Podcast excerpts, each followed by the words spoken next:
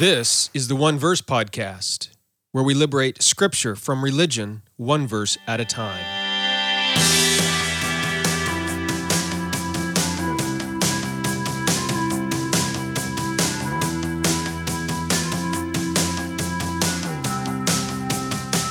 Well, hello there. It's Jeremy Myers, and thank you for joining me for another episode of the One Verse Podcast. We're continuing to study the topic of hell. And today we're going to look at this text out of Mark chapter 9, which talks about fire that doesn't quench, fire that doesn't go out, and worms that never die. Is Jesus, when he talks about this, is he warning people that uh, there's a place called hell where they will scream and burn and suffer for all eternity, and worms are going to eat away at their flesh? Lots of people think so, but I am going to present you with an alternative understanding of Jesus' words from that text. He's quoting out of Isaiah 66, so we obviously need to go back and see what Isaiah meant in the text out of Isaiah, what it meant in its context to its people, its audience, so that we can understand what Jesus meant. That's what we are going to do today. And in case you didn't know, these studies are based on my book titled What is Hell? And I've been telling you for months now that the book is coming out in June. Well, guess what? It is out now. All right, it's already available on Amazon and Barnes and Noble and Kobo and a couple other places as well. Apple iTunes Books, I believe, or Apple Books. And so you can go get your copy right away. And if you pre ordered it, then you should already have that copy of your book. Uh, especially if you ordered it on Amazon, it should have been delivered to you this past week sometime when it finally released. Now, it's not officially, I'm not officially launching the book yet, but I want you to know that if you have pre ordered the book, already, or if you buy it by the end of the first week of June, so say by June 7th or so, then what you need to do is send me an email at hellbook at redeeminggod.com. Okay, send an email to hellbook, it's one word, hellbook at redeeminggod.com, because I want to send you the audio lessons for my course, my online course on hell that is based on the book. All right, there's going to be like 16 lessons in this course, something like that. It's probably going to be around 10 to 12 hours worth of instruction about hell. The course itself is valued at about $300. And so simply by buying my book before June 7th, and if you've already bought it, that counts, then I will send you all of the audio files for that course at no charge. Okay, $300 worth. Can't even hardly believe I'm doing that. Uh, but I want to thank you for buying my book and buying it before June 7th. So that's what I'm going to do. All right. And look, if you if you uh, want to tell others about this on Twitter and Facebook, I would greatly appreciate that as well. That way they can take advantage of this offer. If they buy the book before June 7th, then send me an email. Hellbook at redeeminggod.com. I'll send you those files by the end of June. All right. It might take me a while to put them all together, uh, but it will be by the end of June. Okay. So, with all of that in mind, let's get into our study today of Mark chapter 9, verses 42 through 50. So, the text says, well, multiple times in this passage, Jesus quotes from Isaiah 66 and one of them, for example, is Mark 9 48, where Jesus says, Their worm does not die, and the fire is not quenched. Now, I'm not going to talk too much about this concept of the unquenchable fire or the fire that is not quenched because we studied this previously when we looked at Matthew 18, verses 8 and 9. All right, and so if you want to understand this concept of unquenchable fire or the fire that is not quenched, then uh, just go back and listen to that study. Or if you have the book, go ahead and read that section out of the book, all right, because it's in there as well. My main concern with our study today is this image of worms.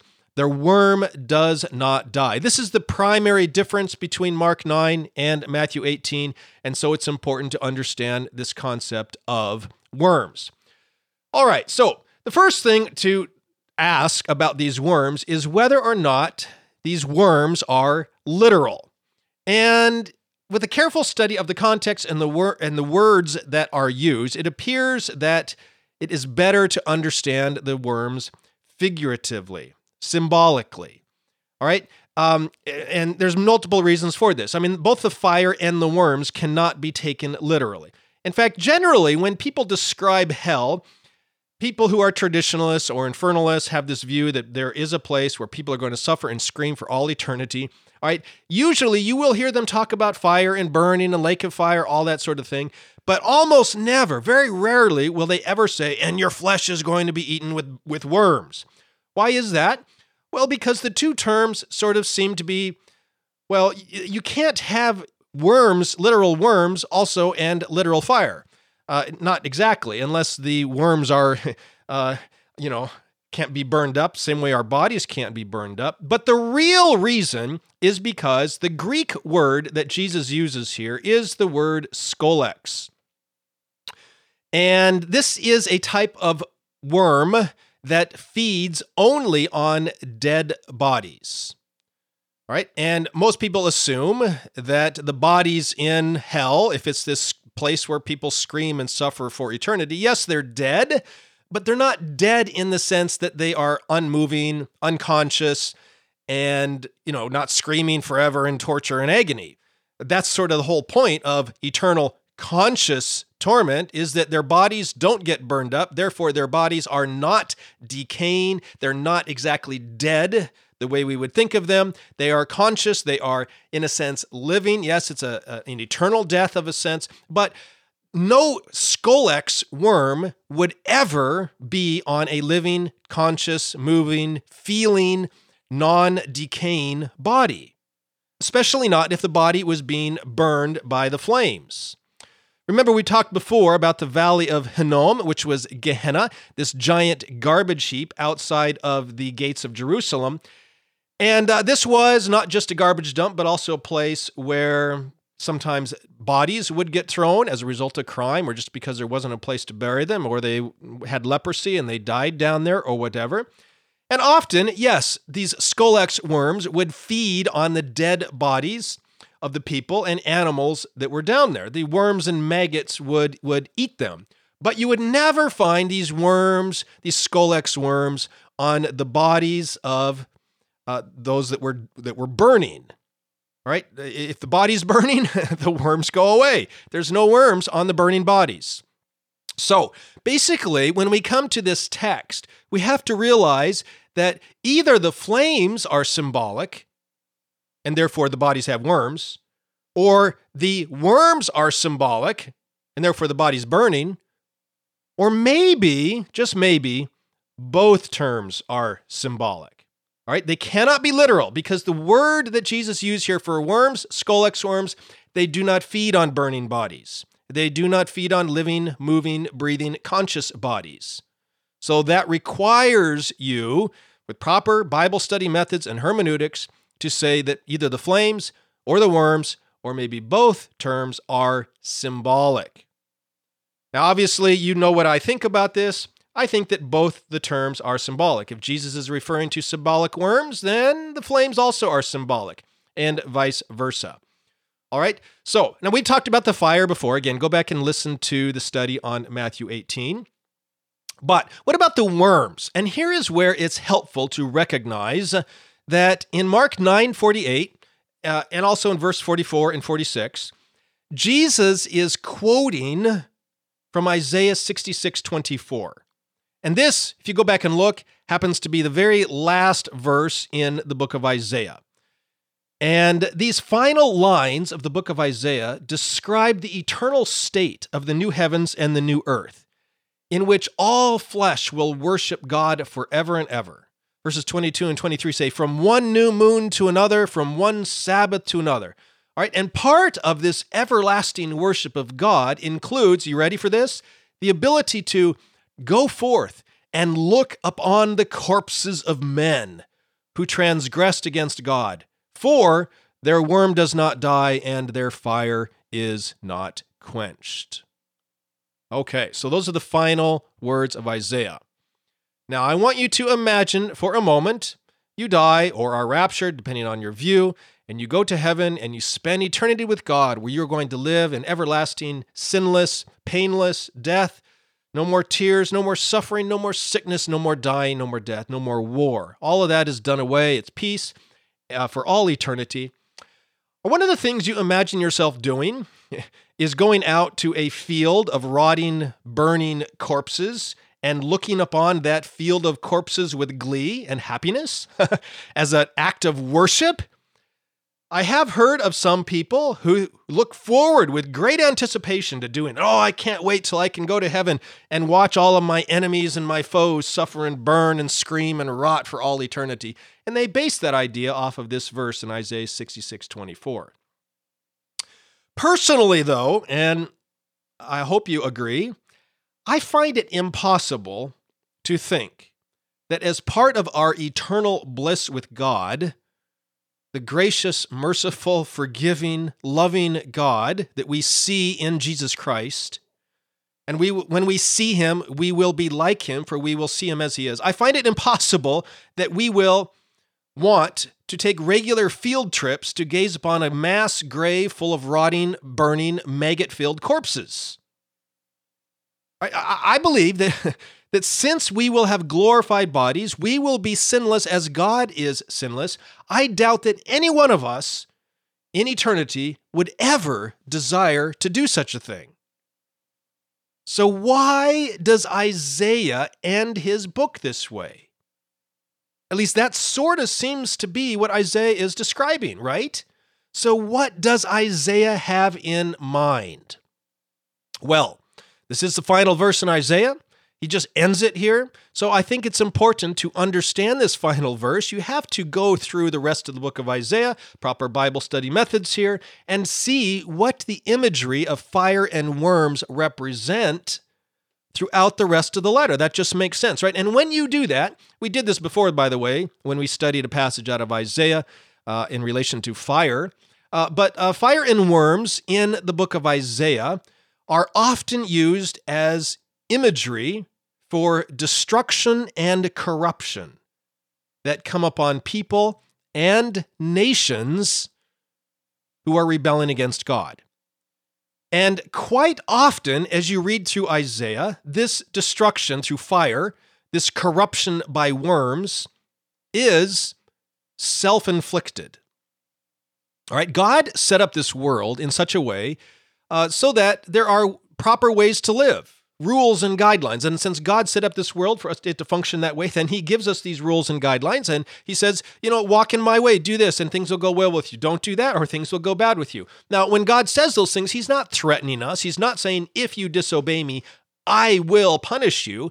He's saying, if you disobey me, if you go against the way this world is set up to function, then there will be consequences, natural consequences. As I've often said in previous studies, sin bears its own punishment with it. And that's what God is warning us against. So when God says don't sin or else, He's not saying don't sin or else I'm going to squash you like a bug. He's saying don't sin or else the natural consequences of sin are going to fall upon you.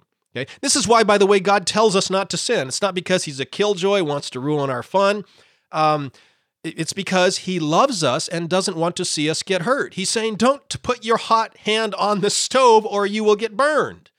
All right? And so when we when we ignore his warnings and practice sin anyway, then the consequences of sin come up upon us. And that is what we see over and over and over in Isaiah. God warns his people and the people of the surrounding nations don't go this way, don't do that. But they do it anyway. And the natural consequences are devastation and corruption fire, and worms.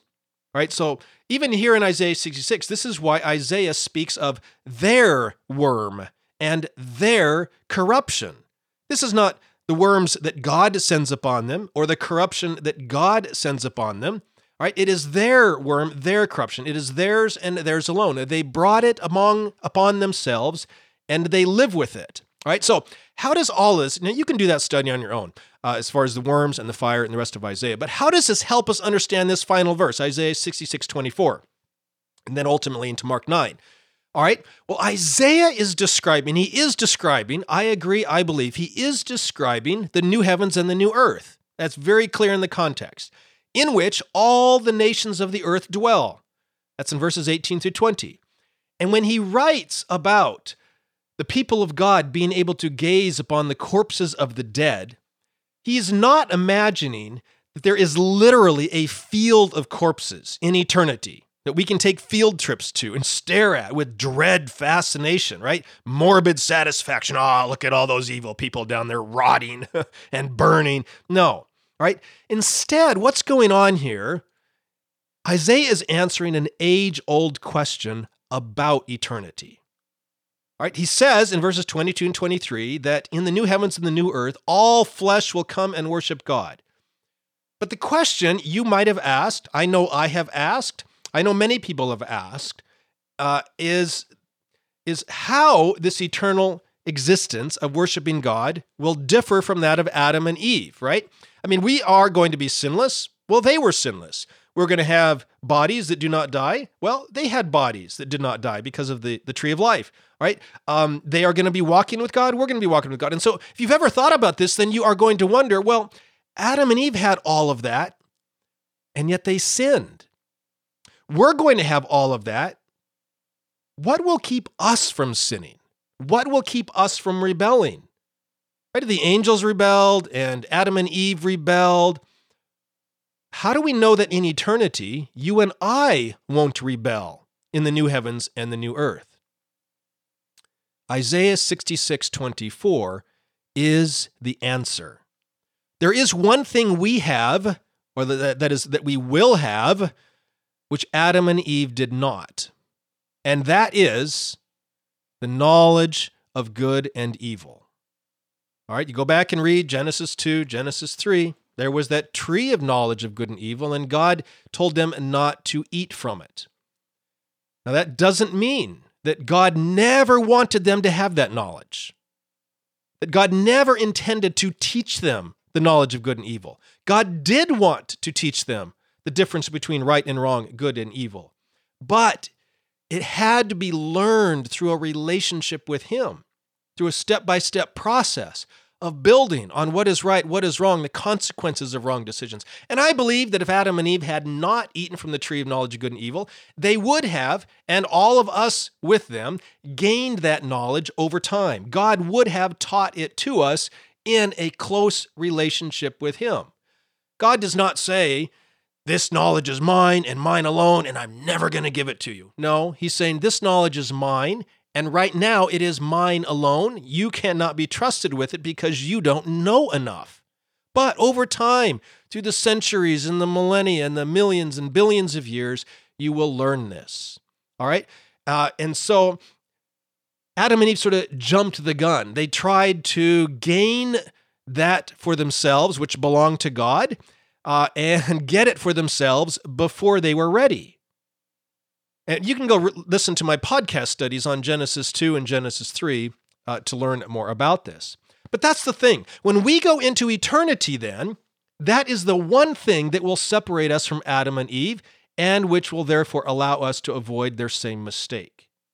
Right? We, because we lived in this sinless, sinful world and have been redeemed by Jesus Christ, we will have the knowledge of evil and will understand its devastating and destructive consequences in our life.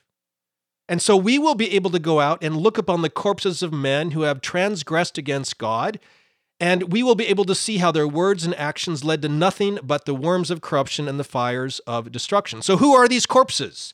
Who, who, who are the corpses we are going to look at? And I said, I don't want to do this in eternity. But there is one thing I would like to do in eternity. You might think me a little crazy, might think it uh, doesn't sound like the greatest experience, but it's one thing I hope to be able to do. And I think that Isaiah 66 24 is telling us that yes, we will be able to do this. I believe that in eternity, we will be able to look upon human history, all of human history, including our own personal history we will be able to view how we all have lived at various times in the kingdom of hell, the kingdom of darkness, which is the kingdom of this earth. And we will be able to see how our decisions of corruption and decay and sin and rebellion against God led to a life of death and darkness, of worm and fire. Human history, I believe, will serve as an everlasting reminder about where a life of rebellion leads. Human history is the everlasting object lesson, this field of corpses that provides us in eternity the knowledge of good and evil. All right? And that we were redeemed from it. All right. Now, I know that some people struggle with this because they think, I don't want to remember all the horrible things that happened in my life. I don't want to have to go back and view, say, the Holocaust or the you know horrible things that happen war and violence and rape and murder and all of these evil things that have happened through i want to forget all that. Um, but I, I i struggle with that because i think how much bliss and happiness can you have in eternity if you do not remember the things that god redeemed you from? And furthermore is God really going to take away from you the memories of your loved ones and the happy times? I mean, you think about it, sometimes the happiest moments of your life came as a result of great pain and sadness and sorrow and grief. So if God is going to take away the things that cause the sorrow and pain and grief, then he also has to take away almost all of your memories. And so what? He's just going to wipe our memory clean? Well, then we will be no different from Adam and Eve right? Since all events in our life are connected, God cannot wipe away some of our memories without wiping all of them.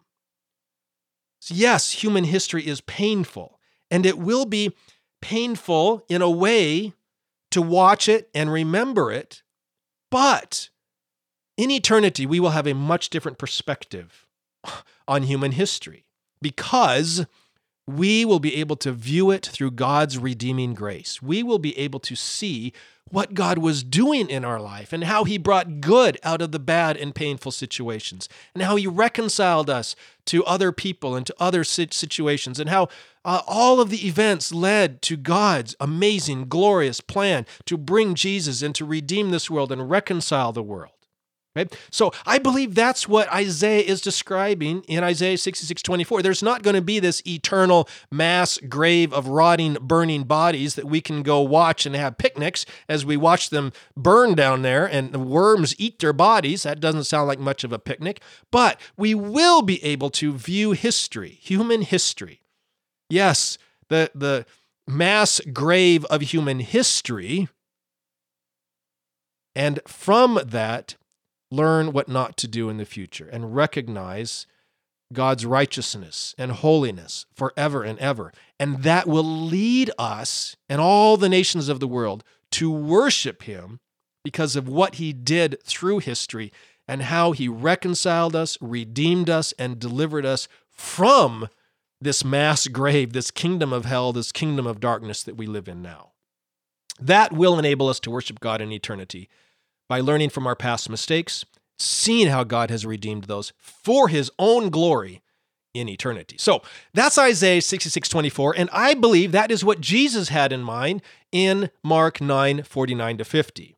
One of the reasons I believe this is because of what else Jesus says in this passage. He says that everyone will be seasoned with fire. Now, if you believe that Jesus is actually talking here about the fires of everlasting hell where unbelievers are going to go and scream and suffer and burn for all eternity, then when Jesus says everyone will be seasoned with fire, then you have to think that Jesus is saying everyone will go to hell. If the fire here refers to the fires of hell, then everyone is going to spend some time there at least, right? Maybe you believe in purgatory then. I don't know. But uh, the reference to being salted or seasoned with fire really helps clarify the picture. All right. Uh, back in the ancient world, they would salt meat so that the worms would not come and eat the meat, so that the meat would be preserved. All right. Since there was no refrigeration, salted meat uh, was kept from decaying, and the worms were kept from eating the meat by salting it, by seasoning it. And Jesus is saying here that we will be seasoned, we will be salted with fire. And also, fire can be used to stop the fire of destruction. Just like cooking the meat also stops the corruption process. And preserving salt can be used to stop the decay of corruption. So Jesus is talking about salt as a seasoning in 950, and he equates this seasoning to have peace with one another. So the fires of destruction that come upon humans as destructive wars, right? Those often involve fire. Uh, then being seasoned with salt for the sake of peace. All of this Jesus is talking about here in the context.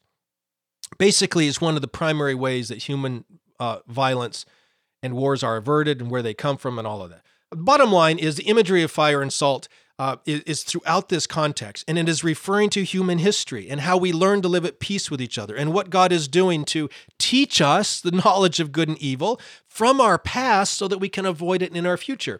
In fact, even the, in the context here, we have this image of a sacrifice um, the, from the Mosaic Law. Again, I've talked about this a lot. It's also in my, or will be in my online course, The Gospel Dictionary, where I look at the word sacrifice. It's also in my book, Nothing But the Blood of Jesus. I have two chapters in there about sacrifice. But what we learn as we study sacrifices is that Jesus has done away with bloody sacrifices in himself. He was sacrificed to show us that we don't need to sacrifice to God, that God does not want or need sacrifices. And so, uh, because of that, though, we can make ourselves a sacrifice. We put ourselves on the sacrificial, sacrificial altar by purifying our lives through fire and salt and discipline, sanctifying our lives through, through seasoning and the preserving salt of peace and so on. Okay. So basically, Jesus is saying here's what he's teaching in this whole passage of Mark 9, just to sort of bring it all together. He's not warning people about some everlasting torture chamber where unbelievers are going to scream forever and be eaten by worms. Jesus is saying the same thing that Isaiah was saying, which was learn from your past. All right? You've been seasoned with fire, you've been salted, and yes, there will be mistakes in your future, but learn from your past. Don't forget your past, learn from your past uh, so that your life's work is not destroyed and corrupted. If you don't learn from your past, if you continue to disobey God, disregard His instructions in Scripture, live any way you want, then yes, destruction and corruption is going to come upon your life. This life now, it has nothing whatsoever to do with your life in eternity. It's about what you built for yourself, worked for yourself, worked for this world in your family, uh, in this world now. And it can either go on into eternity or it can be destroyed and ruined. Uh, and so that's what Jesus is talking about here. It's a warning about your life's work now and how to have the best possible outcome of your life so that what you've worked for, what you love, what you enjoy, what you value, what you find important in life is not destroyed by fire and is not eaten away by the corruption of worms, symbolically. Okay? And it's not about hell. And we see that by going back to Isaiah 66 and the passage there where we can learn from the past mistakes in eternity to avoid rebellion and sin against God in eternity. But with no need to wait for eternity for that. Jesus is saying here, we can do that now. Live for God now. All right. So the worm in the fire, Mark 9, 43 to 49, it's not referring to the punishment, torture forever in for the unbelieving dead, right? But rather to self-sacrifice the, the loving discipline of God.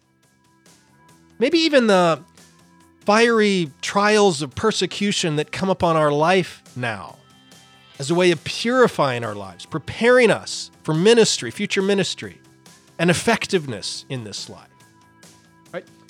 This is a discipleship passage, not a warning about future hell. This is a discipleship passage. Jesus is encouraging us to take steps of self sacrifice now. Purify our lives with fire, be seasoned with salt of peace, so that we can keep our life free from pollution, corruption, and moral decay. Not so we can go to heaven and escape hell. That occurs by believing in Jesus for eternal life. All right? Jesus is talking here about experiencing the rule and reign of God, the kingdom of God in our life now, rather than the rule and reign of death, the kingdom of hell now. Okay? We don't want that. We want the kingdom of heaven now in our life. And we can do that as we do that, learn from our past, learn from our mistakes, then we will avoid the devastation and destruction brought by sin in our life now as well. So that's Mark 9. All right, verses 42 to 50. Hope it answers some of your questions, especially this imagery of fire and the worm and what Jesus is talking about here, and also maybe alleviated some of your fear Jesus has not given us a spirit of fear, right? And um, perfect love casts out fear. So once we understand what God is like as revealed in Jesus Christ, then you no longer have to fear God. in the sense that many people think, shaking in their boots, scared that he's going to snuff you out, squash you like a bug. You also no longer have to fear being burned and screaming agony forever in the fires of hell. Yes, there are warning passages in the Bible, such as this one about our life now. And also an invitation to believe in Jesus for eternal life all over the place in the Gospel of John. But once we do that, then we can live without fear because we know that God is for us, God loves us, God forgives us, He accepts us. His grace and mercy towards us are infinite and without end. And we can move forward with grace and courage and conviction and boldness to rescue and help and res- uh, deliver other people from their bondage to sin and slavery as well. Listen, if you want to learn more about all this, I do recommend you get a copy of my book, What is Hell? I do go through these podcasts fairly fast, and I also take some things out that are in the book because they just don't uh, sound well, you know, quotes and things like that in the podcast. I just can't read a bunch of long quotes, but they're in the book, footnotes and other things as well, additional uh, studies. And it is available. The book is available now on Amazon, so just go get your copy. And again, if you buy a book before June 7th, send an email to hellbook at redeeminggod.com and when they're ready, I'll make sure you get all the audio files for my online course. All right, see you next week when we talk about Luke 16 and Lazarus.